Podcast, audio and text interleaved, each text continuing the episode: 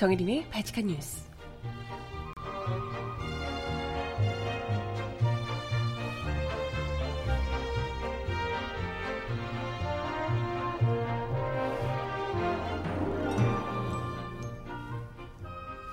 여러분 안녕하세요. 발칙한 뉴스 정혜림입니다. 검찰이 오는 29일 불법 사찰과 블랙리스트에 관여한 혐의로 우병우 전 청와대 민정수석을 피의자 신분으로 소환합니다. 우전 수석이 검찰 수사선상에 오른 것은 이번이 벌써 네 번째인데요. 이번에는 정말 구속수사가 가능할 수 있을지 관심이 모아지고 있습니다. 음악 듣고 와서 오늘 이야기 함께 나눠볼게요.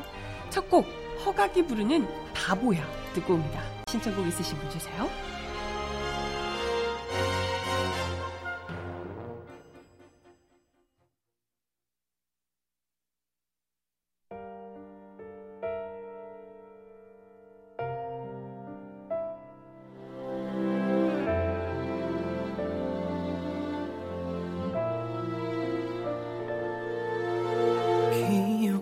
속에 또 조용히 찾아와.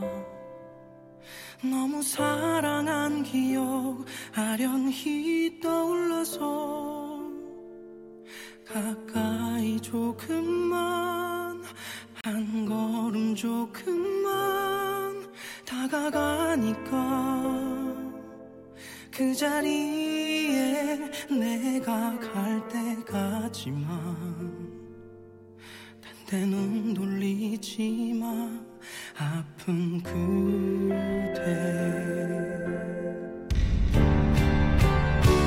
나는 바보야 이런 너를 떠나보낸 네, 쉴 새 없이 바보라고 외치는 허각의 노래 바보야 신곡이라서요. 한번 들려드려 봤습니다. 잠시 후에 신청곡 전해드리도록 하겠고요. 오늘 이야기 나눠볼게요. 서울중앙지검 국정원 수사팀이 우병우 전 수석에게 내일이죠, 29일. 내일 오전 10시에 출석하라고 어제 통보했습니다. 아, 그러면 발칙한 뉴스를 딱 내일 시작하는 그 시점에 우전 수석이 또 한 번 이제 레이저가 이렇게 딱 나오는 장면을 또 연출을 하는 건가? 근데 뭐 우전 수석이 벌써 네 번째로 검찰 수사 선상에 오른 상황이라서 과연 이번에는 우꾸라지를 제대로 잡을 수 있을지 기대를 모으고 있습니다. 검찰은 우전 수석이 이석수 전 특별감찰관과 이광구 우리은행장, 김진선 전 평창 동계올림픽 조직위원장, 문체부 간부 등의 사찰에 관여한 혐의를 정황을 포착을 했다고 하고요. 특히 추명호 전 국정원 국장을 조사하는 과정에서 우전 수석이 직접 전화를 걸어서 이전 감찰관 등의 뒷조사를 했고 사찰 동향을 담은 보고서를 우전 수석에게 비선으로 서면 보고했다는 진술을 추명호 국장이 이제 진술을 한 모양이에요. 이 정도면 이미 뭐 증거인멸 우려나 이런 것들도 있고 충분히 구속 가능할 것 같은데 또 모르겠어요. 아유 지금 뭐 그 내부에서 어떻게든지 막으려고 하는 세력들이 워낙 있다 보니까.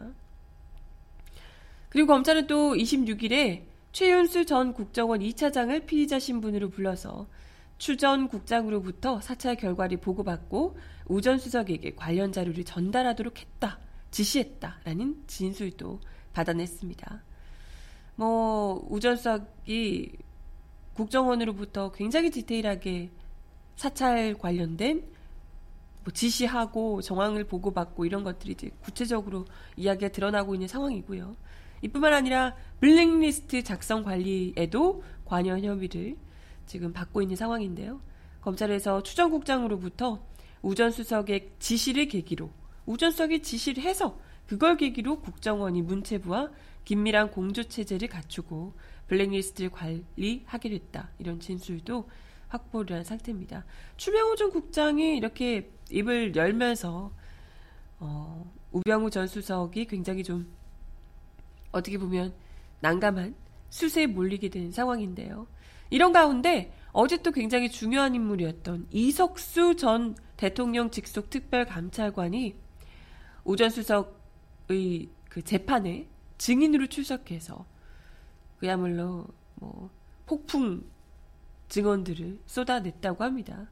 이전 이선 이석수 전 감찰관은 어제 그 우전 수석의 직권남용 권리행사 방해 혐의 사건 재판에 출, 증인으로 출석을 하셨는데요. 보통은 우병우 전 수석이 증인이 나오면요 본인에게 좀 불리한 이야기를 하거나 이러면 증인을 이렇게 막 노려본다 그래요. 그 레이저 눈빛 있잖아요. 어, 무서워. 막 기자들도 질문하고 이러면 막 노려보고 이러듯이 증인들도 본인에게 불리한 얘기를 하는 증인이 나오면 막 노려본다 그래요. 근데 이날은 찔리는 게 있어서 그런지 이석수 전 감찰관을 애써 외면하는 모습을 보였다고 합니다. 또 증인에게 직접 반대 신문을 하면서 증인에게 공격적인 태도를 보이고 이러는 편이었는데 보통은 이날은 모니터와 재판 기록만을 살펴보면서 다소 소극적으로 행동을 했다고요. 그래서 거의 뭐 어제 이제 어떻게 될까 과연 그 재판 내용이 이석수와 유, 우병우의 만남이기 때문에 뭔가 좀 파지직 불꽃이 튀지 않을까 했는데 거의 뭐 일방적으로 이석수 감찰관이 폭로를 하는 걸로 거의 뭐 폭로전으로 마무리가 됐다고 합니다. 뭐 글쎄 선배라서 그런지 뭐 어쩐지 모르겠지만 이석수 감찰관이 우전 수석의 서울대법대 3년 선배고요. 사법연수원 기준으로는 1년 선배. 또 두 사람은 1992년 경주지청에서 함께 근무한 인연도 있다고 합니다. 근데 뭐 그것 때문에 우병우 전 수석이 뭐 선배율을 해준다고 그러진 않았을 것 같은데 모르겠네요. 이전 감찰관이 2016년에 우 전 수석 그 처가 넥슨 부동산 매각 의혹도 아들의 병역 특혜 의혹 뭐 이런 것이 언론에 보도가 되면서 내사에 착수하자 우 전 수석이 직접 이전 감찰관에게 전화를 걸어서 불쾌감을 드러냈었다고 하네요. 이전 감찰관에 따르면 이날 법정에서 당시 이제 상황을 구체적으로 증언을 했는데요. 이전 감찰관에 따르면 당시 우전석이 전화를 해서 선배가 나한테 어떻게 이럴 수 있냐 섭섭하다. 아니 일하는 사람이잖아요. 감찰관으로 있는 사람인데 그렇게 해야 되는 거잖아요. 일을 본인에게 주어진 일을 하는 건데 아 선배가 나한테 어떻게 이럴 수 있냐. 언론에서 문제 제기를 하지만 다음 주만 되면 조용해지는데 성질 급하게 감찰에 착수하냐라고 이제 불만을 표시했다는 거죠. 그래서 섭섭하다는 취지의 이야기를 했던 것으로 기억한다라고 대답을 했다고요. 그리고 아들 병역 특혜 의혹 감찰에 대한 불만 외에도 감찰 개시를 검토하고 있던 정강 관련 감찰 착수 여부에 대해서도 물어봤느냐라고 질문을 하자 그렇다. 그것도 물어봤다라고 대답을 했다고요. 그리고 병역 특혜 의혹은 방어할 수 있으나 정강은 실제 감사 수사가 시작이 되면 쉽게 그렇게 하기 어려운 것으로 판단해서 우전 수석의 관련 해명을 감찰에 착수하지 말라는 것으로 혹시 받아들였냐 이런 질문에 어, 이석수 감찰관이 저는 그렇게 생각했다라고 증언했습니다. 감찰을 착수하지 말라라는 얘기로 받아들였다는 거죠. 또 우 전 수석의 하기 전화 이후에도 청와대 민정수석실 측에서 감찰권 남용이라며 항의를 했다고. 대통령 직속 감찰관에게 민정수석이 감찰권을 남용하고 있다고 항의를 했다고. 이미 나와 있는 언론에서 문제 제기되고 난리가 난 상황에 대해서 감찰하는 당연히 마땅한 상황인데도 불구하고 감찰권 남용했다고 항의를 했다는 거예요. 그래서 민정실의 감찰 중단 요구 때문에 직원들이 위축이 됐었다라고 밝히기도 했습니다. 뿐만 아니라 우전 수석 아들의 병역 특혜 의혹을 직접 감찰을 했잖아요. 이전 수석이. 어, 이전 수석이 아니라 이 감찰관이. 그것과 관련해서 명백한 특혜가 맞다라고 진술했습니다. 직접 감찰해봤더니 우전 수석의 자제를 운전병으로 뽑은 사람에게 물어봤더니 건강이 좋은 놈을 뽑았다. 라고 이야기를 했다는 거예요. 그런데 왜 훈련소부터 병원 입원 기간이 길었던 병원에서 계속 입원하고 있던 사람이 건강 좋은 놈이라면서 근데 병원에서 훈련소에서 또 병원에 입원을 했어요. 이랬던 사람을 왜 뽑았냐라고 묻자 전혀 답변을 못했다는 겁니다. 또 담당자는 청탁을 받았지만 누구인지는 말 못한다고 했다. 라며 우전수석 아들이 운전병으로 타, 발탁된 배경에 청탁이 있었다는 취지로 이야기를 했다는 겁니다. 그때 뭐 한참 꽃보직 특혜 논란 일었던 우전석의 아들 의경으로 복무하던 당시에 정부 서울청사 경비대에 배치되고 얼마 되지 않아서 서울지방경찰청 운전병으로 전보가 돼서 그때 뭐 코너링을 잘하니 뭐 운전 잘한다고 그랬던 것 같은데 그래서 뭐 운전병으로 뽑았다고 말 같지도 않은 얘기를 하던데 네. 하지만 그때 검찰은 해당 의혹을 수사한 결과 우전수석 아들이 운전병, 선, 운전병 선발이 강제로 이루어졌다고 인정할 만한 자료가 부족하다며 불기소 처분을 내렸던 바 있습니다. 그때 당시 검찰이요. 왜 아니겠어요? 응? 그때 얼마나 뭐 지금도 이렇게 어마어마한 권력을 자랑하고 있는데 그때는 뭐 거의 하늘에 나는 새도 떨어뜨릴 상황이었던 거잖아요. 우전석. 아무튼 이날 우전석 측 변호인은 구속 상태인 안종범 전 청와대 어, 정책조정수석을 언급하면서 감찰관실에서 대상을 잘못 선택했다는 취지로 이전 감찰관을 공격하기도 했다고요. 변호인은 이전 감찰관에게 우전 수석은 아들 운전병 보직 정도가 문제였고 아, 이건 이제 뭐 다 드러났으니까 그렇게 얘기하나 봐요. 안전수석 재단 모금 관련 내용이 훨씬 중요했던 사안으로 보인다. 감찰관실에서 첩보 신빙성까지 파악했다면 충분한 내사를 통해서 안전수석에 대해서 감찰을 했어야 하지 않느냐. 뭐야 이거 팀킬이야? 웃긴다.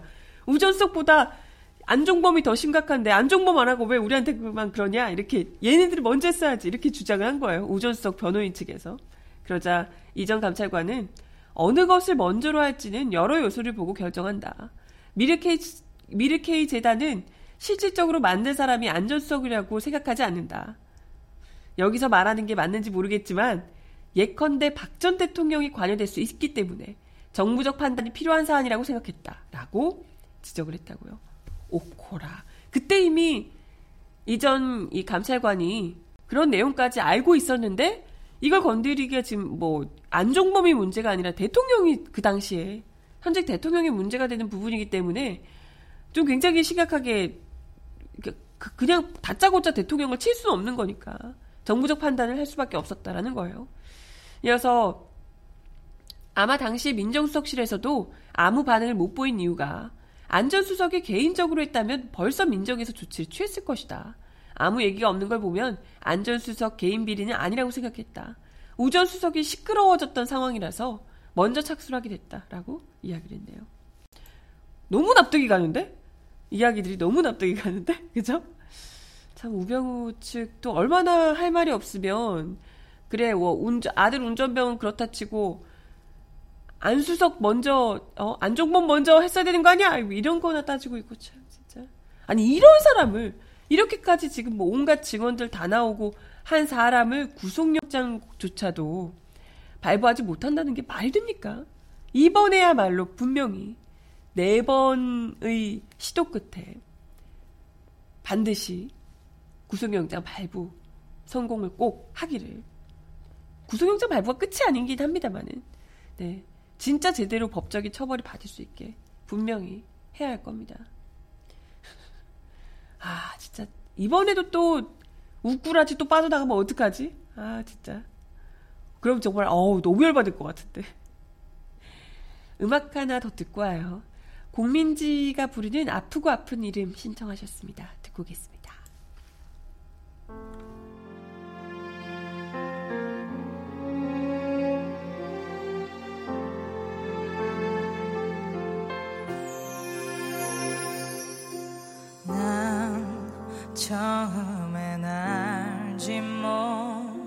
못했어 숨 쉬듯 자연스럽게 나의 안에 들어와서 전부가 되어버린 너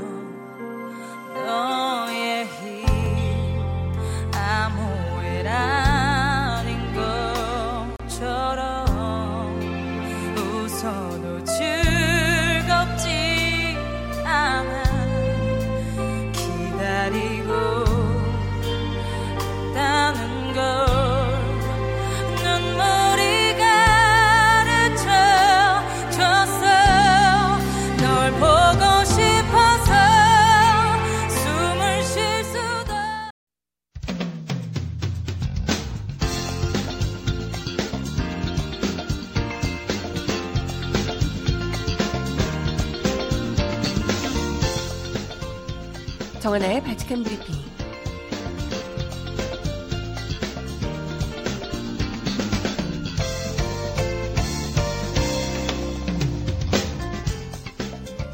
첫 번째 소식입니다.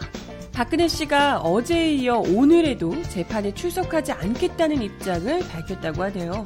오늘 연합뉴스는 법원과 교정당국에 따르면 박 전 대통령은 전날인 어제 오후 5시 30분쯤 수감 중인 서울구치소에 건강상의 이유를 들어 불출석 사유서를 제출했다고 보도했습니다. 구치소 측은 이를 법원에 전달했다고요.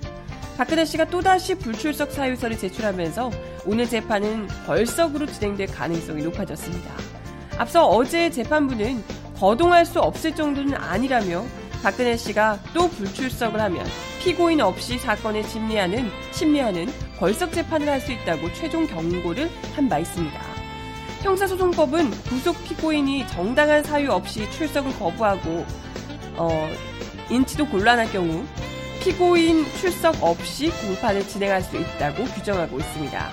벌석 재판이 되면 국선 변호인들이 검찰 수사 기록과 기존 재판 기록만을 토대로 변론할 수가 있습니다. 지난달 박근혜 씨는 재판 거부를 아예 선언한 적이 있어서요. 이렇게 끝날 때까지 계속 재판 거부를 아마도 하게 되지 않을까 하는 생각이 들기도 하고요. 이러면 본인에게도 뭐 결코 유리한 게 없을 텐데, 어, 이미 말로는 뭐 직접 나와서 뭘 하려, 하는 걸로는 안 될 거라고 생각을 한 건지 끝내 정치 보복 이미지만 그냥 밀고 가면서 본인의 지지자들만 직결시키는 그런 효과를 노리고 있는 것인지 모르겠습니다.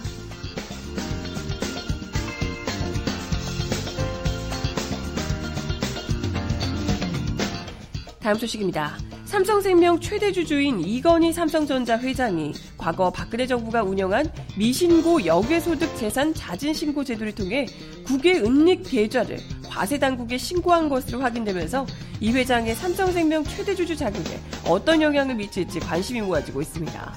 어제 금융위원회와 기획재정부 쪽 말을 들어보면 이 회장은 박근혜 정부가 한시적으로 운영한 자진신고 제도를 활용해 본인의 미신고 해외 금융 계좌를 과세 당국에 신고했다고요. 자진신고 제도는 지하경제 양성화 목적으로 2015년 10월 1일부터 6개월간 운영이 됐는데요. 이 기간 동안 은닉재산을 당국에 신고할 경우 가산세와 과태료 등을 면제해주고 조세 포탈이나 외국환 거래 신고 위반 등 범죄 행위에 대해 형사처벌도 경감을 해줬다고 합니다. 국세청에 따르면 이 기간 동안 모두 123개의 국외 은닉계좌가 신고됐고 신고 금액만 2조 1342억에 이른다고요. 이 회장은 신고는 했으나 형사처벌을 받지 않았습니다. 서정보 금융감독원 보험인허가 팀장은 지난 5월 삼성생명에 대한 대주주 적격성 심사를 할 때 이 회장의 형사처벌 관련 사실 조회를 신청했지만 아무것도 나오지 않았다라고 밝혔습니다. 자진 신고 때 정부가 약속했던 형사적 관용 조처가 전혀 적용됐기 때문으로 풀이됩니다. 이건 뭐 관용 정도가 아니라 아예 안 한 거잖아? 문제는 국외의 재산을 숨겨온 사실이 드러난 이 회장이 앞으로도 삼성생명의 최대 주주로서 자격을 유지할 수 있느냐 하는 겁니다. 금융회사의 지배구조 개선에 관한 법률은 조세, 조세범 처벌법이나 외국환 거래법 등을 위반해서 벌금형 이상의 형이 확정된 경우, 대주주의 경우 10%가 넘는 금융회사 보유지분은 의결권 행사를 금지하고 있습니다. 9월 말 현재 이 회장의 삼성생명 보유지분은 20.76%인데요. 금융지배 구조법이 적용되면 이 회장은 10% 초반 10.76% 지분에 대해서는 의결권을 행사하기 어려워져 삼성생명 최대주주는 사실상 삼성물산에 넘어가게 된다고요. 그거나 그거나 마찬가지 아닌가? 아무튼 금융위는 현재로선 의결권 행사 제한은 어렵다고 보고 있고요. 이 회장이 국외 은닉재산, 은닉계좌를 보유했다는 이유로 벌금형 이상의 처벌을 받지 않은 데다 앞으로 같은 사안으로 벌금형 이상의 형이 확정되더라도 금융지배 구조법 시행 이전에 은닉계좌를 신고했기 때문이라는 아이, 말 같지도 않은 이유 때문이라고 하네요. 아무튼 정부 일각에서는 이 회장에 대한 조처 가능성이 닫힌 건 아니라는 뭐 분석도 나오고 있다고 하는데요. 글쎄 그게 쉬울란가? 그 어떤 누구보다도 삼성 건드리기가 가장 어려운 일이라 이게 될라나 모르겠네요. 박찬대 더불어민주당 의원은 이 회장에 대한 벌금형 이상의 형이 확정되지 않더라도 자진 신고한 사실 자체만으로도 관련 법령을 위반한 것을 시인한 것이라며 이 사실만으로도 금융위는 이 회장에게 의결권 제한 조처를 취해야 한다라고 주장했습니다. 참 할 수 있는 게 의결권 제한 조처 이런 것밖에 없는 거죠. 법적으로 뭘 할 수 있는 게 없어. 네. 그리고 마지막 소식 더 있습니다. 지금 음악이 끝나버리는데 하나 더 있어요. 이 이야기 드리고 음악 드릴게요.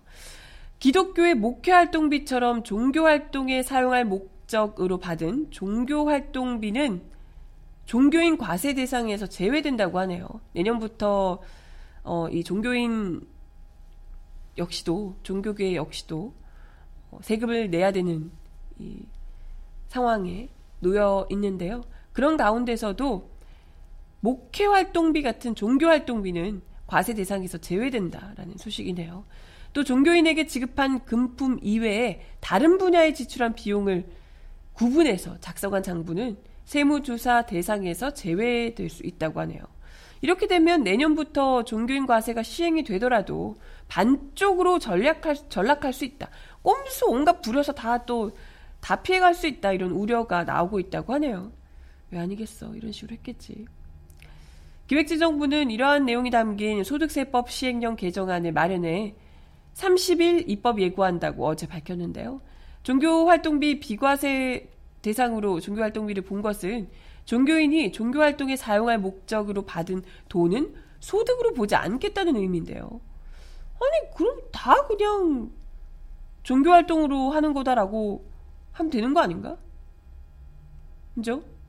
교단이나 종교단체가 규약으로 정하거나 종교단체 의결기구의 의결 승인을 받아 결정된다고 하는데, 아니, 종교단체가 종교활동비로 결정만 하면 모든 종교인에게 지급하는 모든 돈이 소속 종교인에게 지급하는 모든 돈이 비과세로 될 수 있다는 얘기입니다. 그럼 당연히 그렇게 해주지 않을까? 당초 정부는 종교활동비의 경우 실제 제출한 비용에 대해 정산한 경우만 과세 대상 소득에서 제외하려 했다고요. 입법 예고한대로라면 종교단체가 월급은 줄이고 대신 종교활동비를 늘리는 방식으로 종교인에게 사실상 임금을 지급할 경우에는 과세를 할 수가 없게 된다고요. 아니 이걸로 들어서 돈 많이 아니 그걸 했다. 종교 활동을 하는데 썼다. 이렇게 할 수 있다는 거죠. 실제 일부 대형교회의 경우 목회 활동비는 교회 명의의 신용카드로 지급 지급을 하는 경우가 많은데 개인이 마음대로 사용하되 증빙을 하지 않아도 된다는 점에서 특수활동 여기도 특수활동비가 있구나. 특수활동비라는 얘기까지 들어왔다고요. 다른 종교에 비해 개신교는 목사가 가정생활을 하는 경우가 많아서 종교활동비 규모도 클 것으로 세무업계는 보고 있습니다. 정부는 또 종교단체가 원할 경우 종교단체 회계와 종교인 회계를 각기 작성할 수 있도록 허용을 했다고요. 종교활동과 관련한 지출한 비용을 기록한 회계, 그리고 종교인 회계는 소속 종교인에게 지급한 금품 관련 회계, 이런 거라고 따로따로 할 수 있다고요. 이런 아, 뭐 이게 빠져나갈 구석이 굉장히 많은 듯합니다. 종교활동비의 한도를 정해두지 않으면 종교 간 형평성 문제와 탈세 등의 부작용이 생길 수 있다. 이런 우려가 나오고 있습니다. 진보 성향의 개신교 교단 협의체에 한국 기독교 교회협의회 강석군 목사는 종교인 특혜뿐 아니라 비영리법인의 회계 투명성도 저해하는 후퇴한 개정안이다라고 우려를 드러내고 있다고 하네요. 음악 하나 더 듣습니다. 이승환 씨가 부르는 세월이 가면 들려드려요.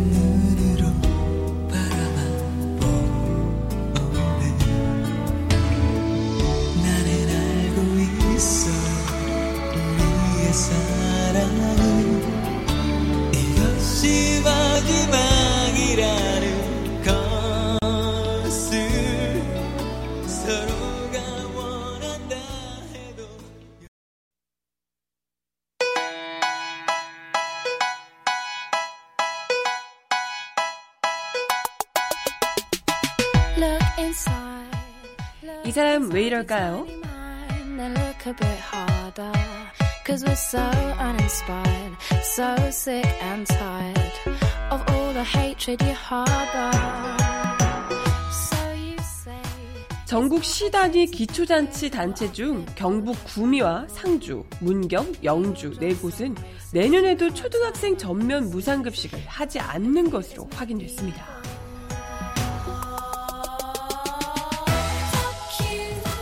특히 시민사회 반대 속에 박정희 역사관 건설에 무려 200억을 투입하기로 한 구미시는 정작 교육복제 상징인 초등학교 무상급식 예산에는 단 49억만을 반영해 논란이 예상되고 있는데요.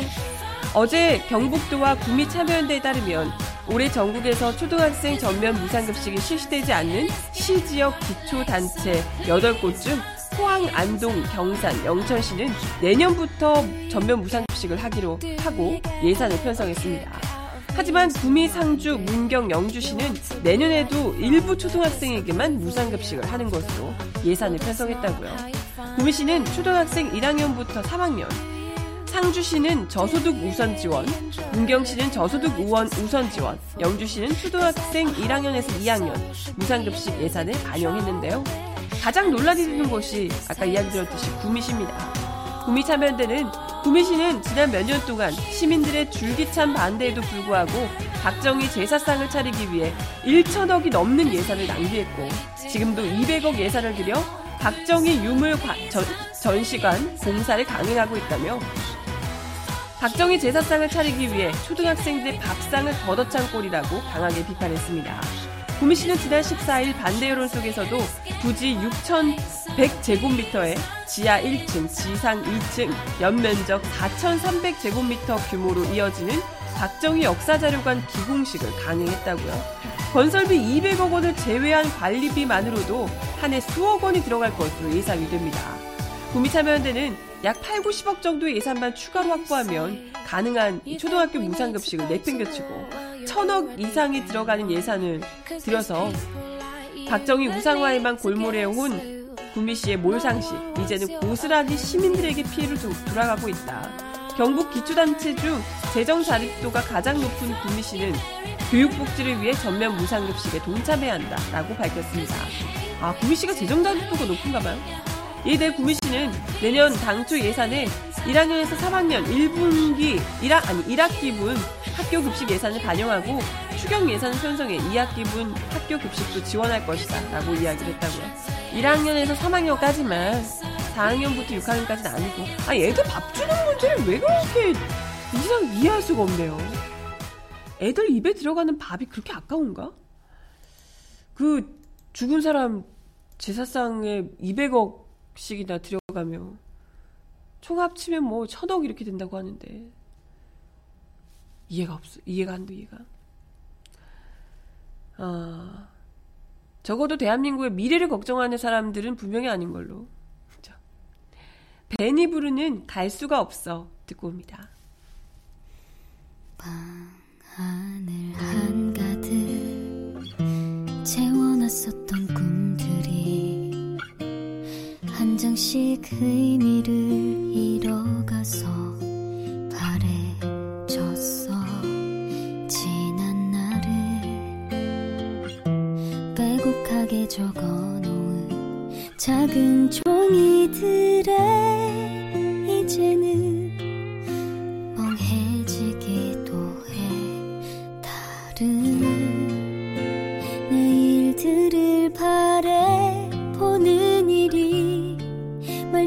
쉽지 않아서. 손댈 수도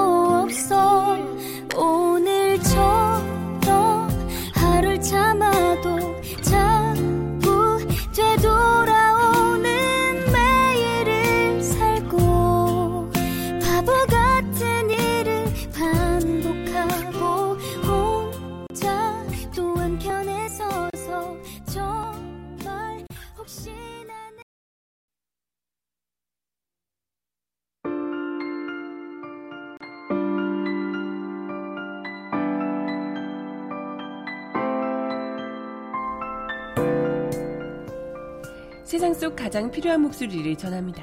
여기 곧 우리가 있어요.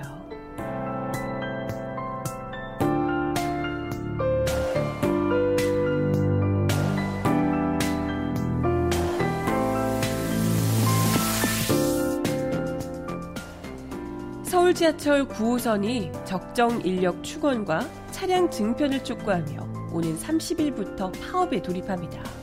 민주노총 전국 공공운수노조 서울 9호선 운영 노조는 어제 오전 서울 정동 민주노총 대회의실에서 기자회견을 열고 오는 30일 오전 4시를 기점으로 12월 5일까지 6일간 1차 경고 파업에 돌입한다고 밝혔습니다. 노조는 시민들의 불편을 최소화하기 위해 출근 시간인 오전 7시부터 오전 9시 100% 운행하고 저녁 퇴근 시간인 오후 5시부터 오후 7시까지 85%로 운행합니다. 그 밖에 다른 시간대를 50% 수준으로 운행을 한다고요.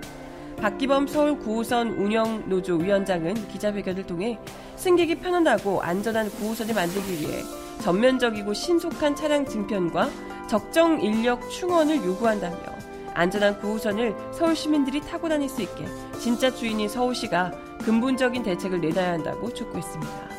노조에 따르면 기관사들의 노동시간 대비 운행시간은 64.6%로 1호선에서 8호선까지 기관사들보다 평균 3, 4일을 더 운전을 한다고요.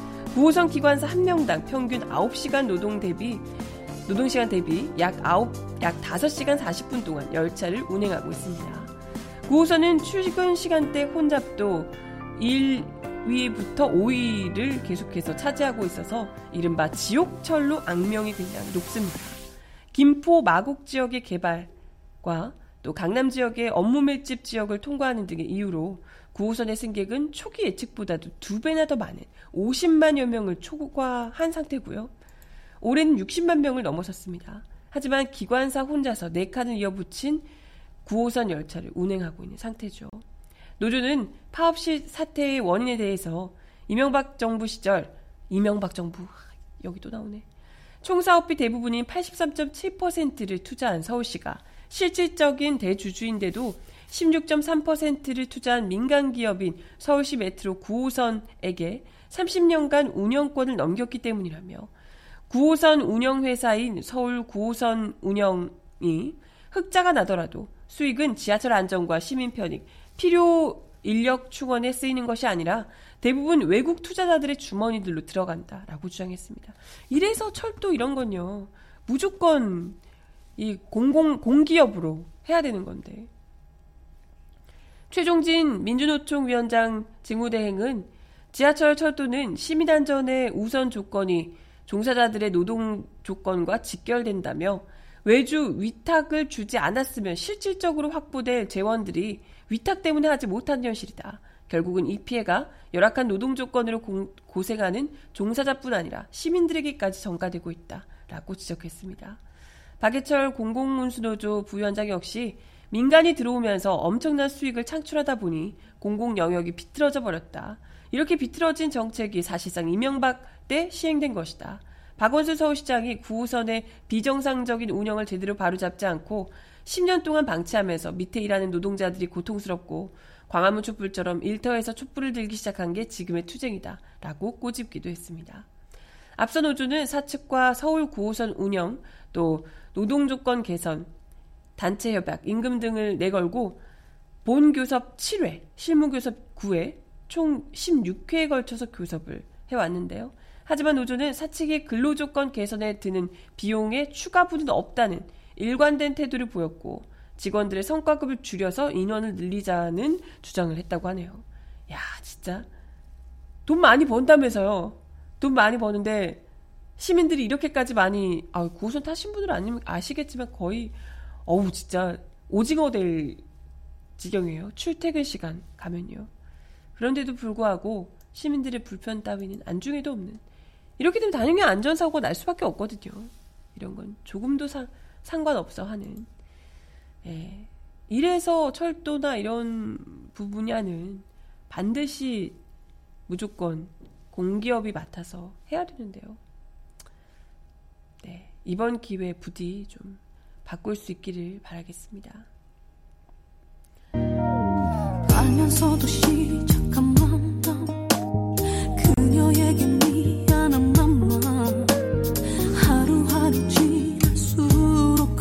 watching.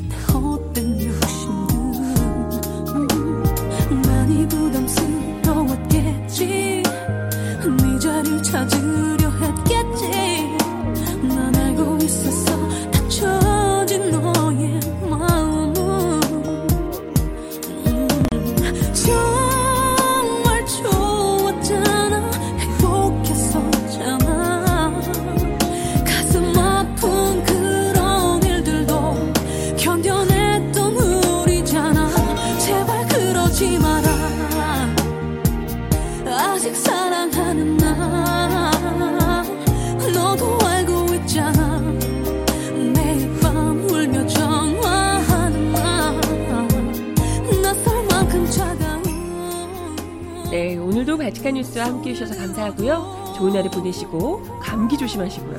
내일 10시에 만나겠습니다. 여러분 내일 만나요.